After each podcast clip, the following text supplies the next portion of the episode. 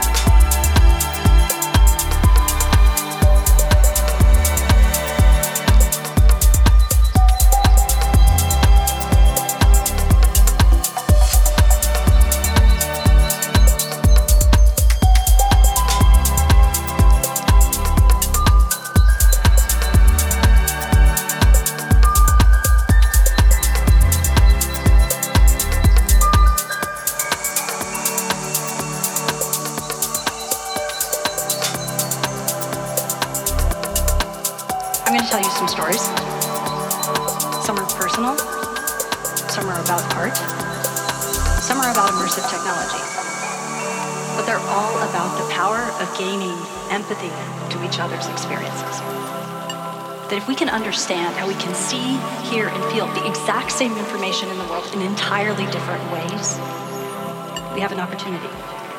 We have an opportunity and chance to move away from all of the dehumanization that people talk about and rehumanize our interactions and the technologies we build use to do this.